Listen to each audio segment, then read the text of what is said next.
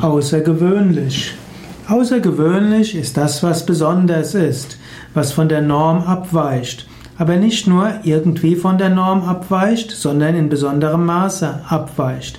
Jemand kann außergewöhnliche Talente besitzen und manchmal gibt es außergewöhnliche Umstände.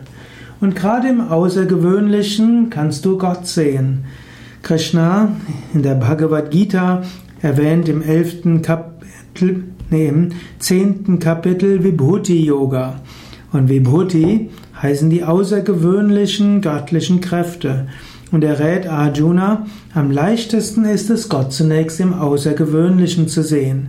Wenn du einen außergewöhnlich alten Baum siehst oder einen außergewöhnlich großen, dann bleibe einen Moment lang in der Stille vor diesem Baum, spüre den Baum. Oder wenn es einen außergewöhnlich schönen Himmel gibt, vielleicht von Wolken oder Abendrot oder Morgenrot, dann verharre dort einen Moment, dort findest du Gott. Oder wenn ein Mensch Außergewöhnliches leistet, auch in dieser außergewöhnlichen Leistung kannst du Gott erfahren. Natürlich, das Göttliche ist überall, aber gerade im Außergewöhnlichen ist es leicht, das Göttliche wahrzunehmen. Du kannst jetzt überlegen, Wann hast du das letzte Mal etwas Außergewöhnliches gesehen, bemerkt und wertgeschätzt, vielleicht dort sogar dein Göttliches wahrgenommen?